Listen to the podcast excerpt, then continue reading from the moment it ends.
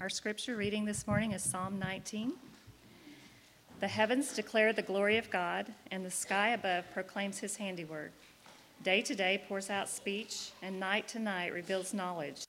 There is no speech, nor are there words whose voice is not heard. Their voice goes out through all the earth, and their words to the end of the world. In them he has sent, set a tent for the sun, which comes out like a bridegroom leaving his chamber and like a strong man runs its course with joy. Its rising is from the end of the heavens, and its circuit to the end of them, and there is nothing hidden from its heat. The law of the Lord is perfect, reviving the soul. The testimony of the Lord is sure, making wise the simple. The precepts of the Lord are right, rejoicing the heart. The commandment of the Lord is pure, enlightening the eyes. The fear of the Lord is clean, enduring forever. The rules of the Lord are true and righteous altogether. More to be desired are they than gold, even much fine gold, sweeter also than honey and drippings of the honeycomb. Moreover, by them is your servant warned. In keeping them, there is great reward. Who can discern his errors? Declare me innocent from hidden faults. Keep back your servant also from presumptuous sins. Let them not have dominion over me. Then I shall be blameless and innocent of great transgression. Let the words of my mouth and the meditation of my heart be acceptable in your sight, O Lord, my rock and my redeemer. This is the word of the Lord.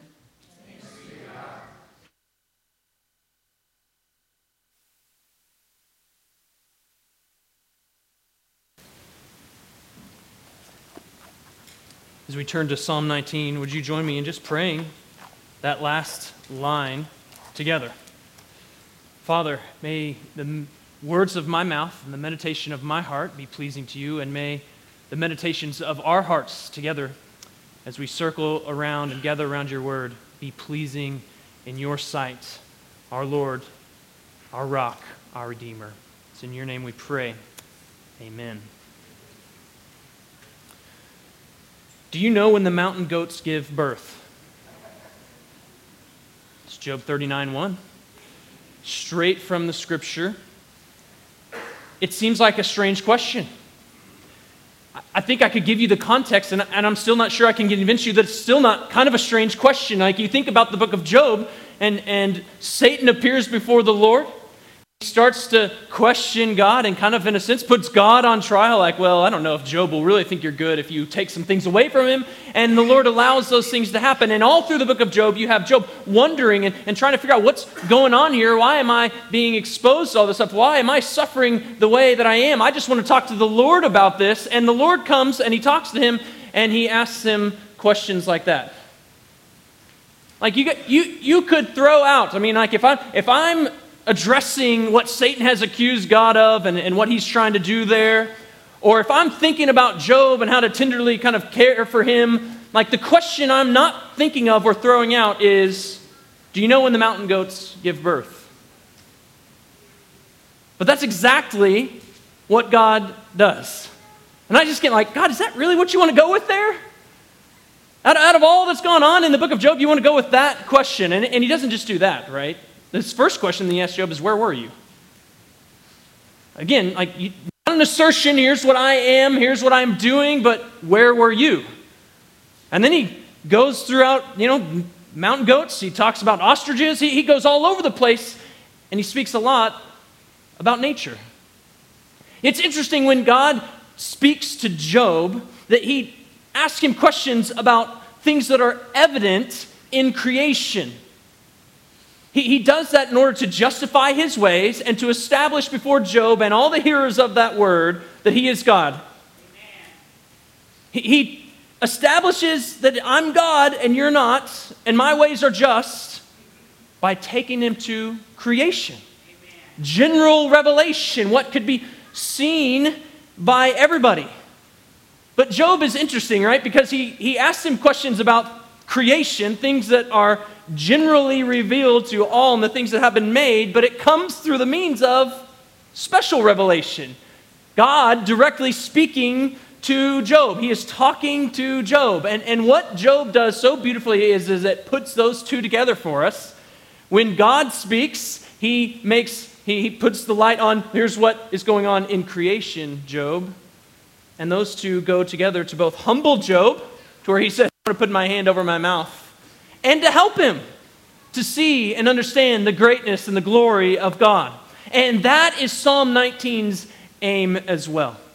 God in Psalm 19, he puts these two books the, the book of general revelation in creation and the book of special revelation in his word together to help his people, to humble his people, so that his people would see his glory. God has given us both the book of general revelation, the book of creation, and the book of special revelation, the scripture, the, the word of God, that we might behold his glory and respond to it. In Psalm 19, it, calls for God's people to, to take a look at general revelation and to trace it back to its source, God himself. And it calls God's people to, to take a look at special revelation in His Word and to treasure it and to taste it so that we might see and know and savor the glory of God found there. And respond to those revelations of God with our very being, with all that we are. Psalm 19, what it does is it immediately draws readers into a bigger picture and a bigger story in the book of creation. Verse 1 says that the heavens are declaring the glory of God, and the sky above is proclaiming his handiwork.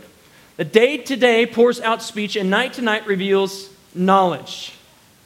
David, he, he looks at the heavens, he looks at the sky, he, he considers day and night, and with all of the wonder and the splendor that are contained within those very realities and things, with all the, the splendor included in those, and he says, all of that points to God. One author says that every plant, every atom, as well as every star at the first meeting whispers this in our ears I have a creator. I am witness to a deity. David says in verse 1 like the heavens are declaring something, they're witnessing something, they're preaching something, they're pronouncing a message to everyone. The sky is preaching, God made me. This morning, perhaps you walk into this room and you're not convinced that there is even a God. Or maybe you know someone that you're trying to convince, you're trying to talk to and share the truth with, and they're not convinced that there's even a God. Here's what Psalm 19 invites us to consider consider this book of general revelation, consider creation. Because what creation is, in and of itself, it, it is communication from God. It's not God, but it reveals God. And the immensity of creation shares something with us, doesn't it? The immensity of the heavens. Think about this. The, the Hubble telescope sends back images of galaxies that are estimated at 12 billion light years away. That's a ways. And so, like when you're thinking about the, the greatness of all that has been created, we're just in a tiny little corner of it, taking up a tiny minuscule amount of space in light of all that God has created. Think about the variety of the sky and how the sky might be proclaiming something. Like the variety that you see in the sky, how it changes day to day. Like, have you ever seen a, a duplicate sky? Well, maybe sometimes when it's only gray or when it's like burning hot outside and it's only like, okay, this, the sky has no clouds and there's nothing to shade us from the sun. Maybe it feels the same, but often the hues of the sky are different. The clouds are shaped differently, they're moving differently, different directions. The, the wind moves and shapes different things. It feels different. Sometimes it's really humid, sometimes it's not, and everything in between. Sometimes it sounds a little bit differently outside, and then you get thunder and all these other crazy things that happen in the sky. Think about the order of days and nights and how it just keeps happening. Like we don't know, time just keeps moving in one direction, and there's day, and then there's night, and then there's another day, and it just over and over again. And what David says is that every single one of those things is whispering, it is displaying, it is declaring the glory of God. Proverbs says, hey guys, consider the ant. Jesus says in the Sermon on the Mount, hey, everybody, let's consider the lilies. Job is told to consider all kinds of things, right? Where and when the mountain goats give birth. Apparently, that's a relevant question for him to consider and for us. He's told to consider God's work and God Himself. I like what One ancient theologian, Augustine, said when he said, Some people read books in order to find God. Yet there is a great book, the very appearance of created things. Look above you, look below you, note it, read it. God, whom you wish to find, never wrote that book with ink. Instead, he set before your eyes the things that he had made. And so, what's on us then, uh, uh, what's on us is to open that book up, to look at it, to hear from it, to note it, to read the truth that creation is declaring to us the truth about God.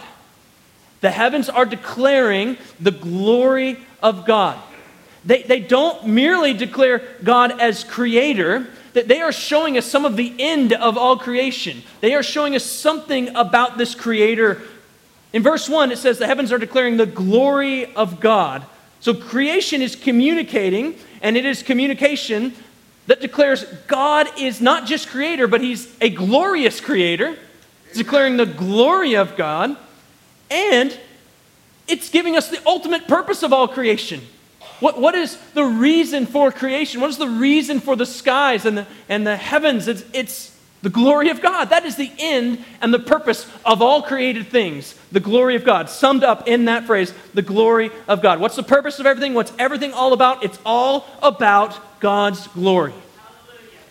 David, he's a man who reads the, the law of God, the Word of God. The first five books of the Old Testament is what he would have had available to him. He would have read Genesis, Exodus, Leviticus, Numbers, and Deuteronomy. And he looks at those and he pores over those, meditating on them day and night. And what does he say about those? What's his conclusion that he draws from those five books? That everything is about God's glory. That the heavens are declaring the glory of God. Everything is made for him and by him to show forth his excellencies and his greatness. And what he knows this does, and what it does all through the scriptures, is it cuts at the roots of idolatry. To worship the created as glorious, when those created things themselves are declaring something else is glorious, is folly. And idolatry, what it does is it puts something other than God at the center of life. It says that life is, is about something other than God and His glory. It says that, that, that, the purpose and the end for which we've created is about something different than God and His glory. It could say it's all about me or it's all about that thing, and that thing, whatever that thing is, is always something created, and that created thing itself is telling something better than that. It is saying that God is glorious and the end of all things is about the glory of God. It is telling us, verse 3, everywhere, to all. And he says, There's no speech, nor are there words whose voice is not heard. Their voice goes out through all the earth, and their words to the end of the world. A voice is going out. A, a, another translation you might have is measuring line. In other words, what it's saying, it's going out to the end of the earth. There's no boundary for this. There's no place where this voice isn't heard. There's no line that marks it off and says you can't uh, testify or declare the glories of God any further. It's everywhere. There's this line, maybe it could be talking about between day and night, and it's saying even if that's the line that it's talking about, it's still declaring the glory of God. In other words, Everyone experiences day and night. Everyone is hearing this speech. Everyone is hearing these words. It's going out to all. All are exposed to it. In the end of verse 4, he says, In them, in the skies and the heavens, he has set a tent for the sun, which comes out like a bridegroom leaving his chamber, and like a strong man runs its course with joy. Its rising is from the end of the heavens, and its circuit to the end of them, and there is nothing hidden from its heat. What a picture that David sets up before us here. He's like, let's just imagine there's a tent in the sky, and this tent in the sky how you can see day and night. Like the, the sun dips behind the tent, it's night, right? He comes back out from the tent, it's day. But that's not exactly what the sun is doing, right? He's not just coming out, he's coming out like a bridegroom. Bridegrooms come out with eagerness, hopefully, right? They come out ready. They're, they are excited. This is the day. It's finally arrived. And boom, they come out with great joy. That's what the sun is doing. And not just a bridegroom, but a strong man running. Like if you've trained and you've prepared and you're ready, like you're strong, you're, you want to, like, let's do this. And you, you run with endurance, you're ready to tackle what's in front of you. And that's the picture of the sun. It's a picture of eagerness and joy and strength without any sense of reluctance or tiring. And what is it having a, a, a message and course to do? To declare without tiring, with great eagerness, with great joy, that God is glorious. That's what the sun is doing in the skies. And he says that nothing and no one is hidden from its message. It is declaring that message to all. No one is hidden from its heat. It is going out to all. All are meant to hear it, all are meant to see it, all are meant to read it. As one goes to a palace and they might think, wow, this is ornate and beautiful and perfect for functioning in a you know, immaculate way. And you might think, like, this is great. Who, who in the world could make something like this? That it all fits together like this, that it's this beautiful. As one goes to the, or eats a perfect steak and thinks, man, who could, who, who could cook this just to perfection like this? Or, or you hear some music or look at art and you think, who in the world could put all these things together in this way? So too, creation is pointing us beyond itself to the one behind it, to God. How do we get there? How do we move from just thinking about the thing itself to the one behind it? By looking at creation itself and just tracing its source back up to God by not stopping at considering and thinking and hearing from created things, but moving to the Creator. That is, we're not just going to be looking at created things, but looking along created things to God. This is how C.S. Lewis spoke about this at one time. He uses this example of being in the tool shed. He said, I was standing today in the dark tool shed, and the sun was shining outside, and through the crack at the top of the door, there came a sunbeam. And from where I stood, that beam of light with the specks of dust floating in it. So this is what he sees and takes in. He said, Then I moved so that that beam fell on my eyes. And I saw, framed in the irregular cranny at the top of the door, green leaves moving on the branches of a tree outside and beyond. That 90 odd million miles away sun. Looking along the beam and looking at the beam are very different experiences. And what Psalm 19 is inviting us into, what creation itself is inviting us into, is not just to look at itself, but to look along it all the way up to its source. And, and looking at and looking along are different. So don't stop at creation. Don't stop with created things. Trace those back to the source. Look along those things all the way up to the source. And what does he say you're going to find? If you trace along, if you look along created things, you're going to see the glory of God. Look at creation and be amazed at its wonders for sure. Be uh, astounded by its splendor. Like when you go to a mountain and you go to the Grand Canyon, you see the stars at night, you should be astounded rightly by the immensity and greatness and vastness of all of God's creation. But please don't just stop there keep going and look along those things to what Psalm 19 says will be their God and a glorious creator God. And when you do that, when you go all the way to the source and trace it to the source, then all looking becomes a looking along. Right? You, you look at the stars and you say, wow, but you can't stop there. You say, wow, those are glorious. God is glorious. Wow, this steak is good. Wow, God is good. Wow, that music is beautiful. Wow, God is beautiful. We're meant to be people who are tracing creation back to its creator and not just tracing it to him, but ascribing him honor and thanks and worth because of what he has made and because of what it says about him as a glorious God. Amen. And that's what creation is communicating. All are meant to see along it and to honor God from it. In Romans chapter 1, Paul says this. He says, For what can be known about God is plain to them because God has shown it to them. For his invisible attributes, namely his eternal power, divine nature, his glory, have been clearly perceived ever since the creation of the world in the things that have been made. And so, where is it evident? Where is it being declared? In creation we can know something of the greatness of this God. What can be known about God is plain, he says. God has shown it to all. Where? In the book of creation, the book of general revelation that's available to all, that nothing, no one is hidden from. So like Job, we, we don't need a miracle. God didn't come and show Job a miracle. We don't need to necessarily, and thank God for this, go to a mountain to see these things because there are none near. As much as we don't like that, we, we don't need God to visibly appear so that we might behold some of his glory or to know that he's glorious. We look at his creation and we look along his creation and we can affirm all of those things and give thanks and honor to God for those things.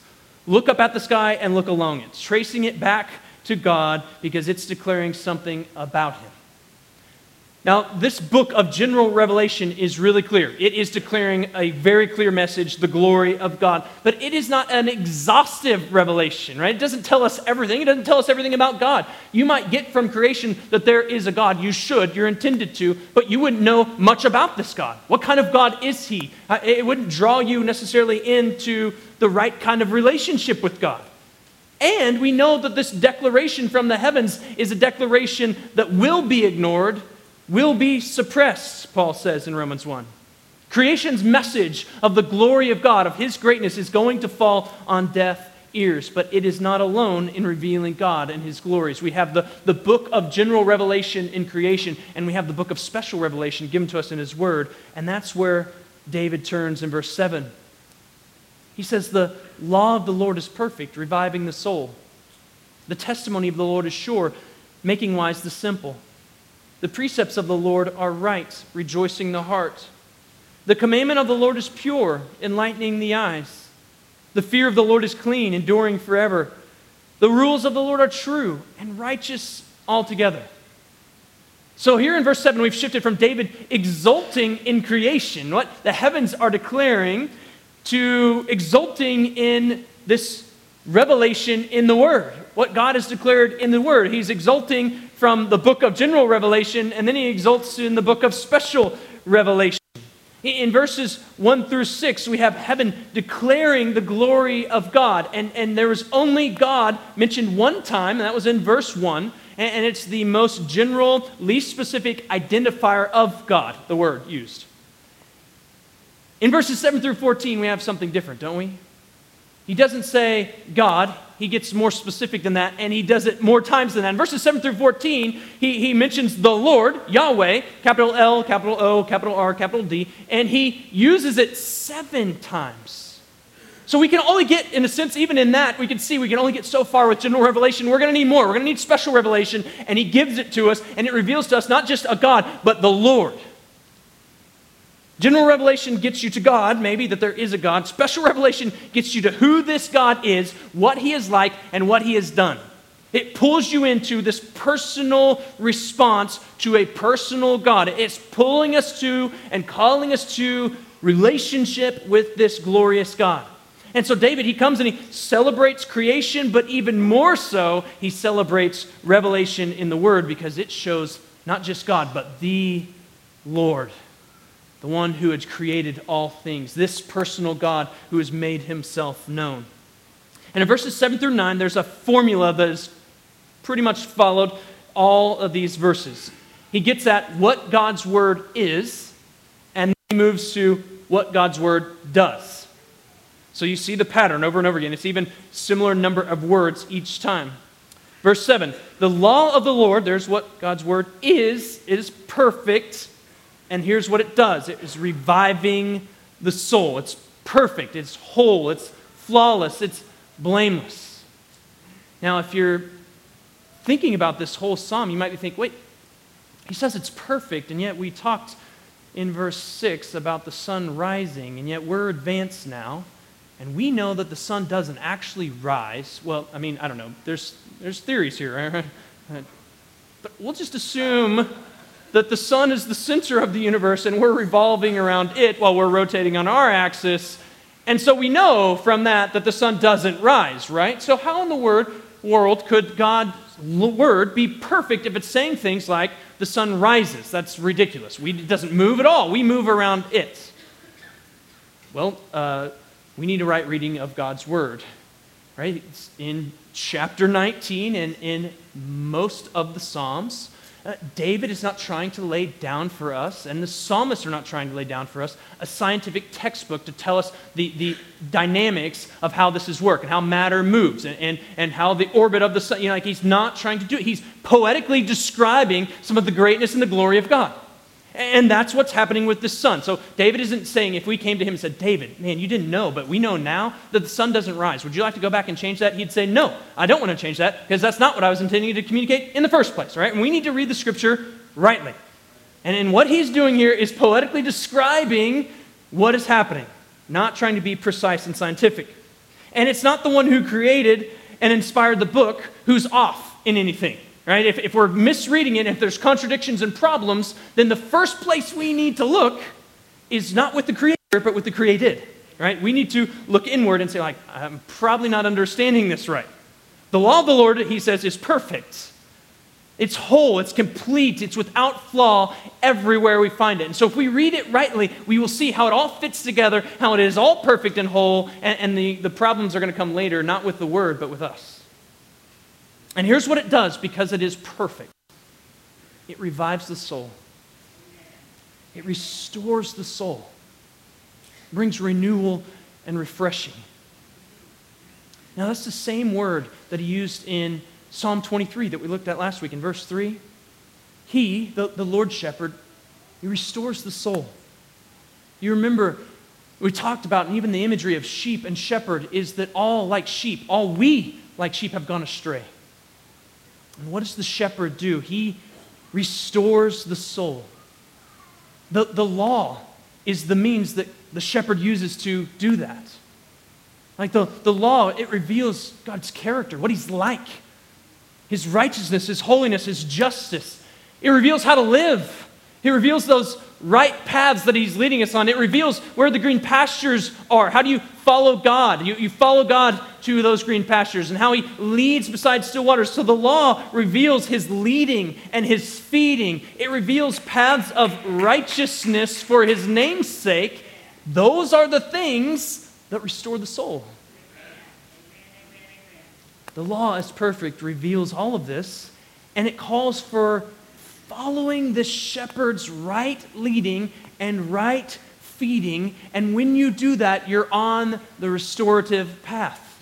That's the path to reviving, refreshing, restoration. It's the shepherd Lord who restores the soul, the deepest part of our lives, the inner man. And verse 7 is showing us the means of restoration, the means of this deep and inner renewal. It is the law of God. Brief glimpses into Israel's history will show brief pictures of this restoration that he brings. Think about the time during the kings, where most kings are pretty evil and wicked, and there's only a few that pop up on the radar during Israel's hard history that actually receive God's word and try to live and lead in such a way that would bring honor and glory to it. Josiah is one of those people. He remember he discovers God's word. He hears it and he repents and he leads the people in repentance. And what happens during his time, even though they're on the brink of exile, what happens during their time is a brief period and time of restoration. You look at the same after exile, Ezra and Nehemiah and those folks that have been faithful come back to the promised land. They come back to this place where they had to leave because of their sin. And what do they do when they get there? At least part of what they do, they have all kinds of struggles. We, we've talked about Ezra and Nehemiah before, but they go to God's word. And what it does for them is it convicts them of sin. There's weeping, there's mourning, but it also turns them in joy to like what God has done is amazing here because He's been faithful to every bit of His promises. And here we are standing as He said we would be. It brings about a time of restoration when they only had experienced exile. That's what God's word does. Are you like a sheep and still astray? Perhaps you feel as if you're in a dry land. There's no water or no food. Just a dry place. I'm not revived at all. I'm, I'm shriveling up and drying out myself. Well, God's word is the means of renewal and reviving and refreshing. Remember what Psalm 1 said? Blessed is the man, not the one who walks in his own way or in the way of wickedness. What's the blessed life? What's the, the life that's happy? What's the good life that God offers to us? It's found where? In the Word of God and in meditating on that Word day and night, like making it a part of life. That's reviving. That's refreshing. What sheep gets to rest? The, the sheep gets to rest. That's the one who is following the lead of the Lord shepherd, who's listening and hearing to him and letting him lead and feed them. There's life there and restoration there. The formula continues in verse 7. The testimony of the Lord is sure, making wise the simple. Testimony is linked to even the 10 words, the 10 commandments that we see in the book of Exodus. And so he's saying again, like God's word, his testimony, it is sure, it is trustworthy, it always proves true, it, it, it speaks to reality, to how things actually are in this life. And you're not going to turn to it and it's going to pull the wool over your eyes to actually how things are in the world. That's not what's going on. And so when God comes and he says to Adam and Eve, Don't eat that tree because when you eat it, you will surely die. And when Satan comes and he says, You can eat it, you won't surely die, only one of them is telling the truth there. Only one of their testimonies is trustworthy and sure. And what did they do? They took and they ate, and death started. And God says of his word that it's sure, it's trustworthy, and when God's people act according to it and in line with God's word, they can always expect it to prove itself true. There's a long history of God saying, Here's all these promises. He's not ashamed to put a bunch of promises out there and a bunch of big promises out there because he knows he's going to fulfill every last word of them. And so he comes in the New Testament and says, like, hey, you can look back at all the promises I've made, and you can find their yes and amen in Jesus Christ. His word is trustworthy, it is true. So, what testimony are you trusting? What, what, word are you looking to as a sure word? God's word is trustworthy and it gives real wisdom. When it's heard and when it's applied, it gives real wisdom, making wise the simple. Or in verse 8, it continues to, to say, The precepts of the Lord are right, re- rejoicing the heart right. Uh, he's speaking even morally. They're morally right. They're upstanding. They're completely clean. His words are never immoral, never inappropriate. God never has to make edits to this thing.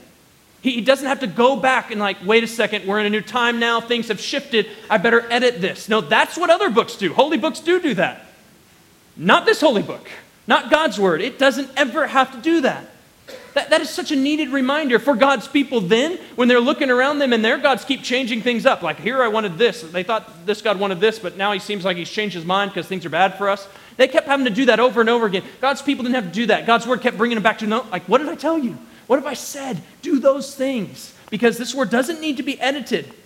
Like, it's right fully and completely, no matter what surrounding nations and cultures may say, how they may oppose or disagree, you can know that this word is right. You want to live with a clear conscience? Don't give it over to the prevailing culture and the prevailing nations around you. Uh, present it to the Lord and live according to His word, and you will find that that conscience is always rightly following things that God has laid in it.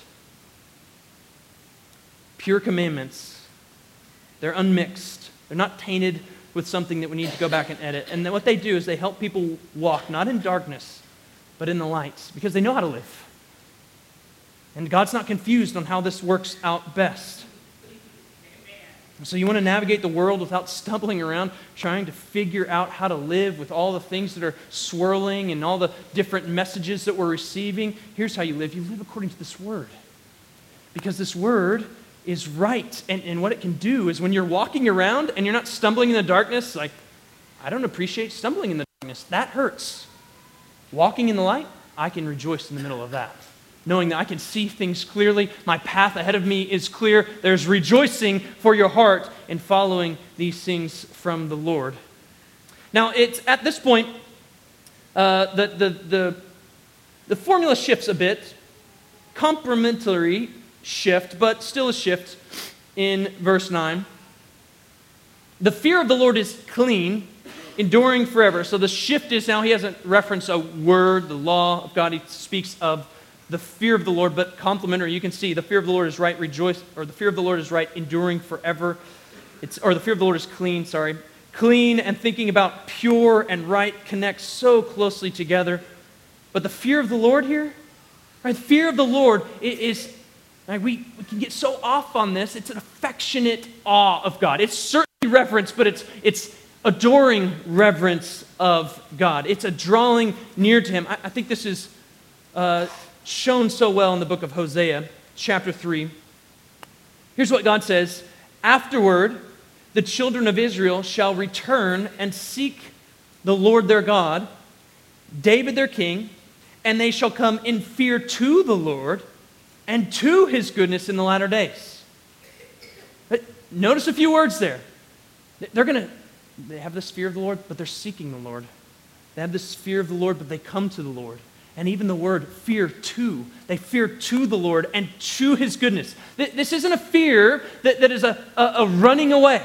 Like that's what you should do when there's danger. If there's a lion outside, you, you fear in the right way and you run the other direction. Like when you fear the Lord, you actually fear to him. That's the right fear of the Lord. And here's what he says in verse 9 that's clean. Those are words of ritual purity. Like in Leviticus, they had to make sure that everything, here, we're going to label things clean and unclean. Why? Because only the clean can come before God. Only the clean can come to God, can move toward God. And here's what Psalm 9, or 19.9 says, that the fear of the Lord is clean. And this is why it endures forever. All the other things, if they were unclean, they're, they're not going to endure, not before the Lord, but the fear of the Lord is the thing that endures forever. He goes on to say in verse 9, back to the kind of the original formula with rules the rules of the Lord are true and righteous altogether.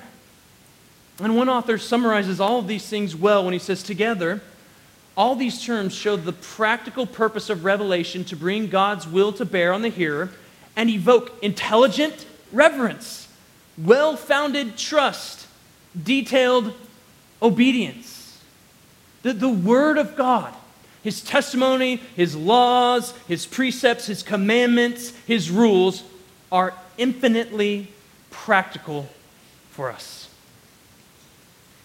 It's these descriptions and these characteristics of what God's word is and what God's word does that lead David to, to gushing about this word in poetic language again in verse 10.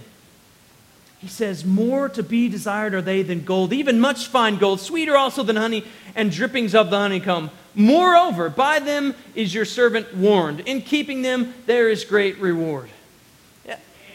If God's special revelation, if His word is what He said it was in verses 7 through 9, then how does, any, how does anyone receive it the way they're supposed to? Because my guess is that's not always your experience. Like, do you wake up every morning and open God's Word and like, wow, my soul is revived? I hope you do sometimes. I'm, I'm, guessing that sometimes it just seems like words. It does for me. At times I open the Word of God and I read it and it just seems like words. Or maybe you're thinking, I, I need wisdom for a situation, and you open it up and and you hear something from God's word that, that seems to be completely different. Like, I need wisdom for my parenting, and yet God's law seems to be talking about clean and unclean things, and I'm not sure about the connection. How is this making me wise? And so, how do we get to the, the receiving of the actions of verses 7 through 9? If God's word is these things, how does it do these things in our lives? And I think verses 10 and 11 help us greatly. They poetically aid us in this quest, right? In this search. And he does it with these words gold and honey. What these words do is they show immense value. These are valuable things, they show immense worth. They, they weren't everywhere. Not everyone had them in plenty. They weren't just everywhere to be found and, and no problem finding them. They are valuable things. They show the worth of God's word. And they show this for a reason that it might be desired and sought after. Those words themselves capture that, right? More to be desired than gold, even much fine gold, sweeter than honey and drippings of the honeycomb. Like they are to be desired and sought. God's word should be more valuable in our sight to us than gold, more desirable than, than the sweetness of honey. And so we need to ask ourselves about the value question. Do we value God's word like that? Does it, does it come to us as more valuable than gold? Does it uh, uh, come to us as something that is sweeter than honey? Like maybe you've made your, your 2024 plans and, and you've set them out and you got your budget in place, you got your diet in place, but I'm going to ask you what about the things that are way more valuable than that? What about God's Word? Has it made it into the plan of your life? Has it factored into what you're going to do and how you're going to live. Like it is meant to, and it is more valuable than any of those things. Like make a budget, that's fine. Go on a diet, sure. Like Paul says of physical training, it has some value. So, like, there you go. All right, there's some value. But this has a value for all things. Like it endures forever. And so, is this part of your planning because it's a part of what you value and think is the most worthy thing for your life? Is God's word factoring into this? If verses 7 through 11 are true, then you need to make sure you have a plan for that word in your life. Right? It would be foolish if these things are true to neglect it. If it's more valuable than gold, then we need to reflect that by giving as much thought and strategy and time to thinking about this word in our lives as we do to gold, money, finances. If it's sweeter than honey, then we need to reflect that by desiring it as much as our late night ice cream or whatever your thing is. Gold and honey, they, they speak to the value and worth. They also give us a little bit of how. How do we do this? How do we see it and receive it as valuable? How do we see it and receive it as sweeter than honey? Notice the, the, the words like gold and honey, these were things for them that were not manufactured. They were things that they couldn't just like, let's put our heads together and figure out how to make these. At that time, you, you didn't find these things. You, I mean, you didn't come up with them on your own. You found them, you discovered them, you went out and got them. That is gold and honey. You had to dig, you had to taste, and that's getting at what he wants for us from us for his word. That's it. You got to dig. You got to taste to prioritize and to value and to see the glory of God in His Word. You're going to have to dig for it. It's going to take some work. You might have to put the gloves on. You might have to grab a shovel at times. And it feels like I'm wanting wisdom and reviving, but I just keep digging and it's not there. And we need to know that it's more valuable than gold. So I'm going to keep digging because it is surely there. We got to dig. We got to work. We got to taste. Right? You take a bite, chew it, and just linger on it, trying to get every single note of it. If we know where gold is, it's folly not to dig there. Right? If, if we know that there, I mean, if I know that there's a fresh cookie out of the oven, it's going to be hard for me not to want to snatch that cookie up, right? And that's what he's getting at. Don't, don't leave the hot cookie on the, on the counter when you could be enjoying its sweetness in your life. So it's not just the low valuing of God's word that's folly, but the neglect of God's word. And God's people should be people who both treasure God's word greatly and taste of it often, who dig, who taste over and over again, who linger, so that they might see the glory of God there that they might receive some of the actions that he says here the reviving of our souls, the making wise of us as they are simple, the rejoicing of our heart, the enlightening of our eyes, and that we might have something that endures forever and is righteous altogether. That's the kind of people we need to be. We're going to have to dig, we're going to have to taste. General revelation, it declares the glory of God in order to trace it back to God, but it's not exhaustive. God's special revelation comes along and it's needed, and it comes along and it says, Treasure this, taste this, take it in. And one author said that God hath revealed not only his being, but some sparks of his eternal power and godhood in his works as well as in his word, and both are needed for us. We need to trace and taste. We need to read the book of Revelation uh, in God's word and read the book of Revelation in creation and take them both together. These two books belong together, they're meant to be read together. And what they do when they are is they expose every single one of us. They don't just get read, that they, they read. Look at verse 12. Who can discern his errors? Declare me innocent from hidden faults. In light of the revelation that he says is in creation, that's declaring the glory of God, in light of the revelation that's in the Word of God in verses 7 through 11, and all that it is and all that it does, he, he doesn't say, Wow, I'm awesome. He pleads for mercy. In light of revelation, he pleads to God for mercy. Declare me innocent from my hidden faults. That's his prayer to God in light of revelation. I think that Paul reflects this somewhat in 1 Corinthians chapter 4. He says this is how one should regard us as servants of Christ, stewards of the mysteries of God. He's been overwhelmed with the glory of God somewhat. And so this is why he's asking this. And he says, It's required of stewards that they may be found faithful. But with me, it's a very small thing that I should be judged by you or by any human court. In fact, I don't even judge myself. Like, here's all these places that I could go for judgment Corinthians, human court, even myself. And what does he say? I'm not aware of anything against myself. Does that mean you're, you're clear? No. I'm not thereby acquitted. It is the Lord who judges me. He knows who he's going to answer to, and in light of that, he's appealing not to these human courts, but to God. And David has a sense of this, and he responds not with a denial, I haven't done anything wrong, or there's nothing wrong with me, no, not a denial of reality, but with a confession and a plea for mercy, a recognition of his own sin and a need for God here. Declare me innocent from my hidden faults that he is implying are surely there. He reads the word in creation, he reads the word in God's divine special revelation, and it reads him.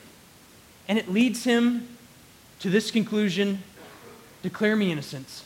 It doesn't lead him to the conclusion, conclusion I am innocent all right reading of God's word, of God's special revelation, all right reading even of general revelation is going to lead to this conclusion something's off.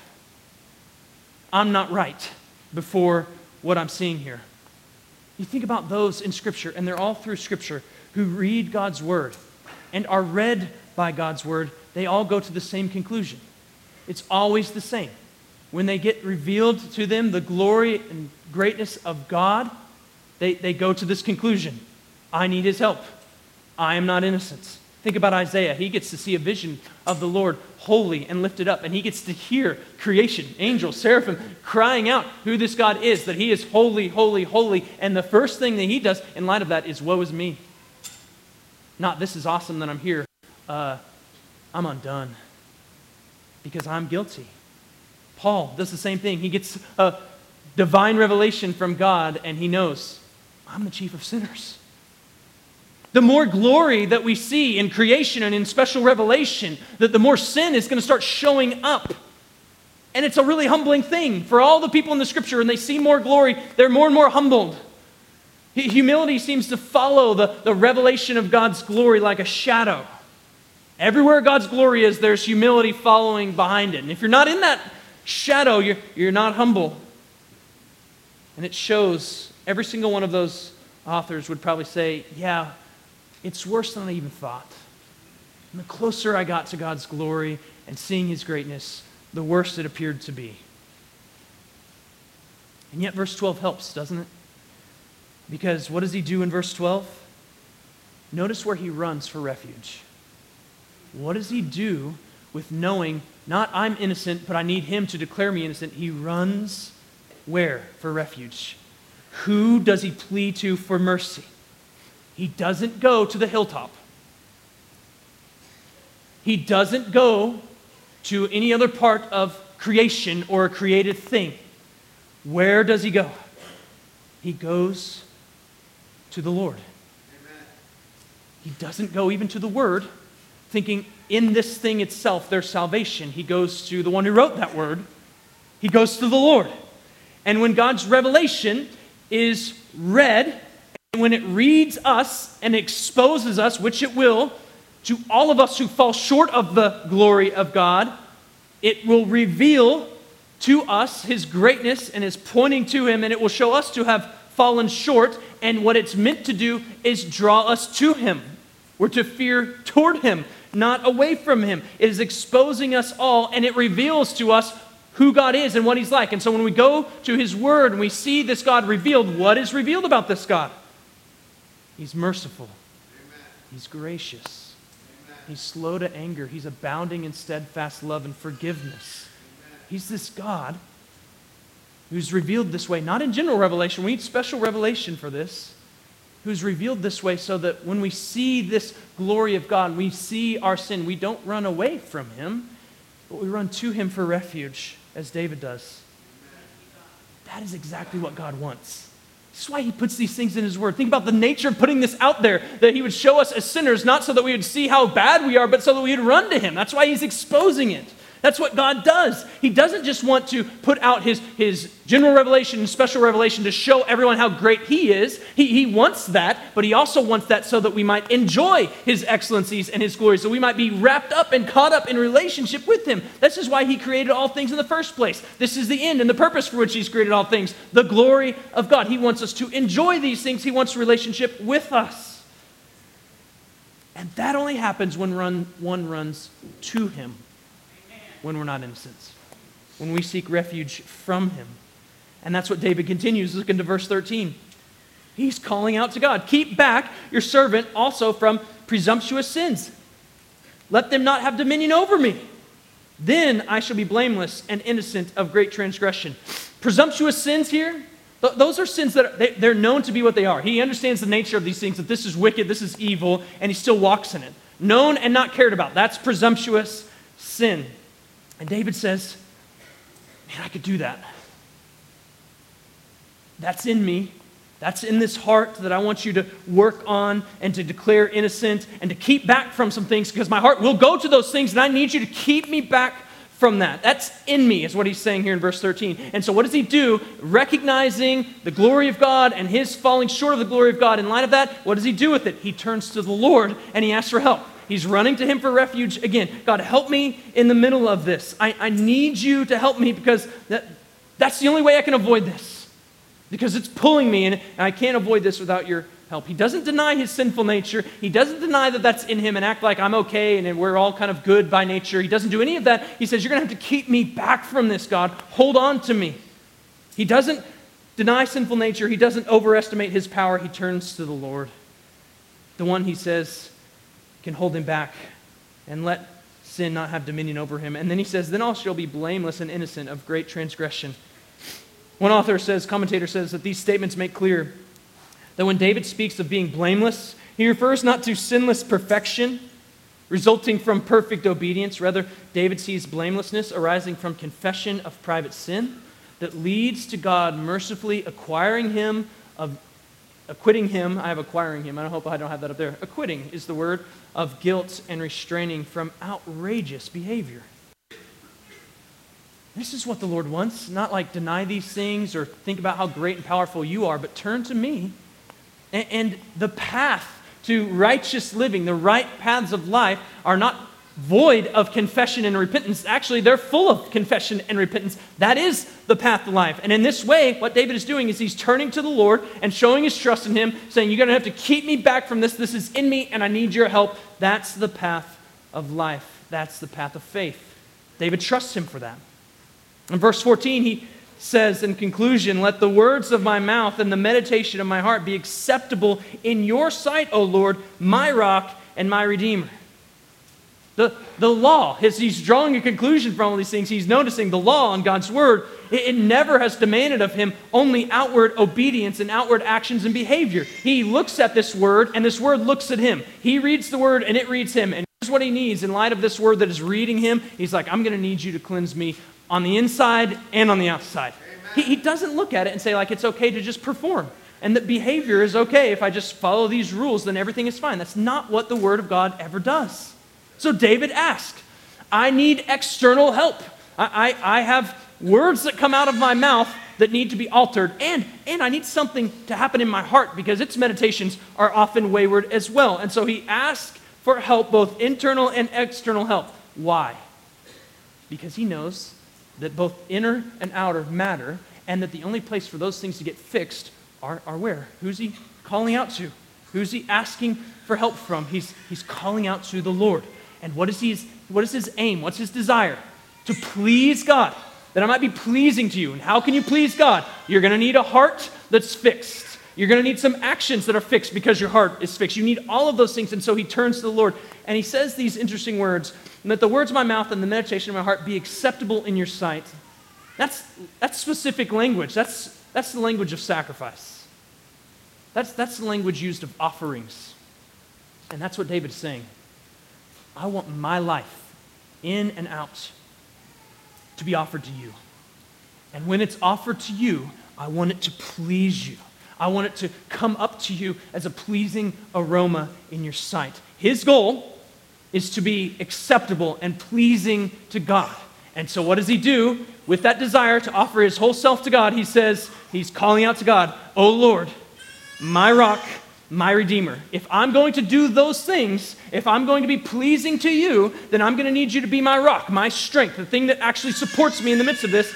And I'm going to need you to redeem me because I haven't done this thing perfectly and I need some stuff fixed. He doesn't turn to his own inward strength, like, I'm going to just do this. I'm the king after all. Why not? Like, I, I have God's word written and I can just figure it out and I'll walk this thing out. He doesn't turn to inward strength. He doesn't say, you know what? I've kept this thing pretty well. Surely acceptable to God. He says, no, Lord, you're rock and you're redeemer, and I need you to fix some things in order for me to be pleasing to you.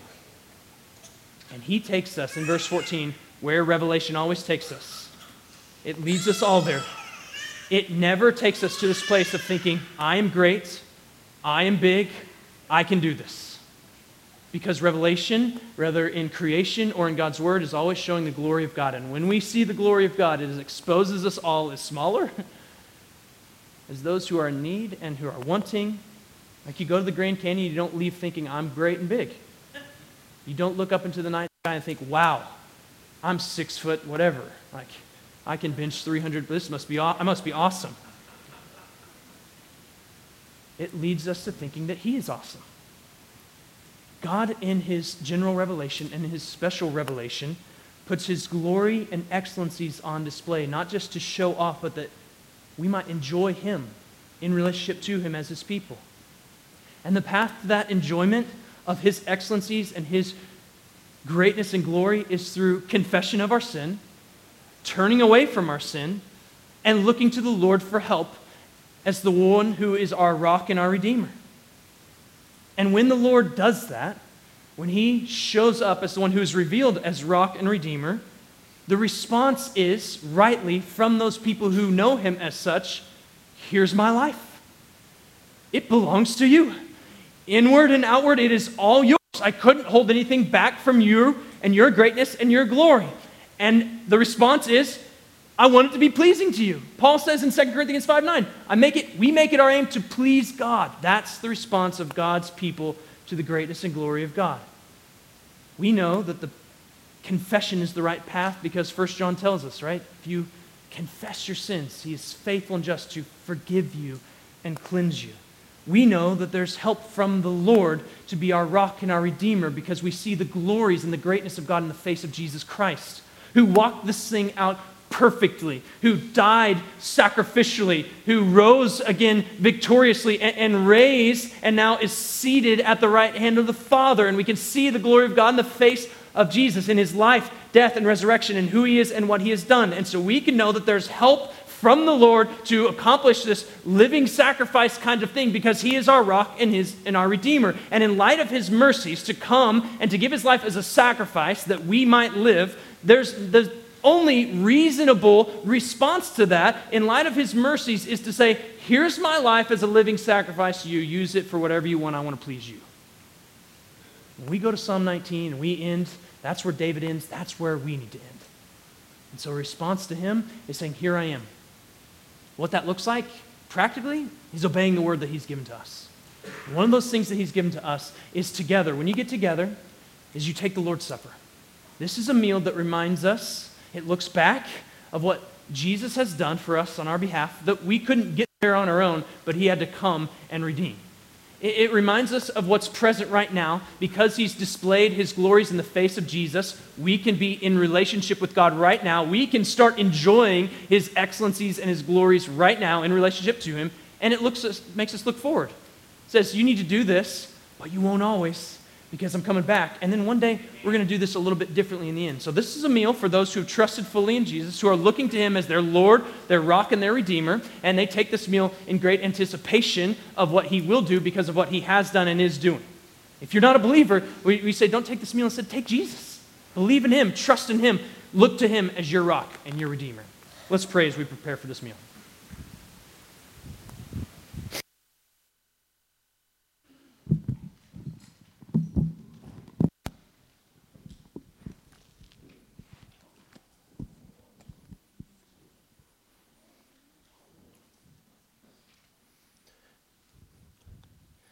Jesus, we offer up our lives to you. We pray that you would take them and let them be consecrated unto you.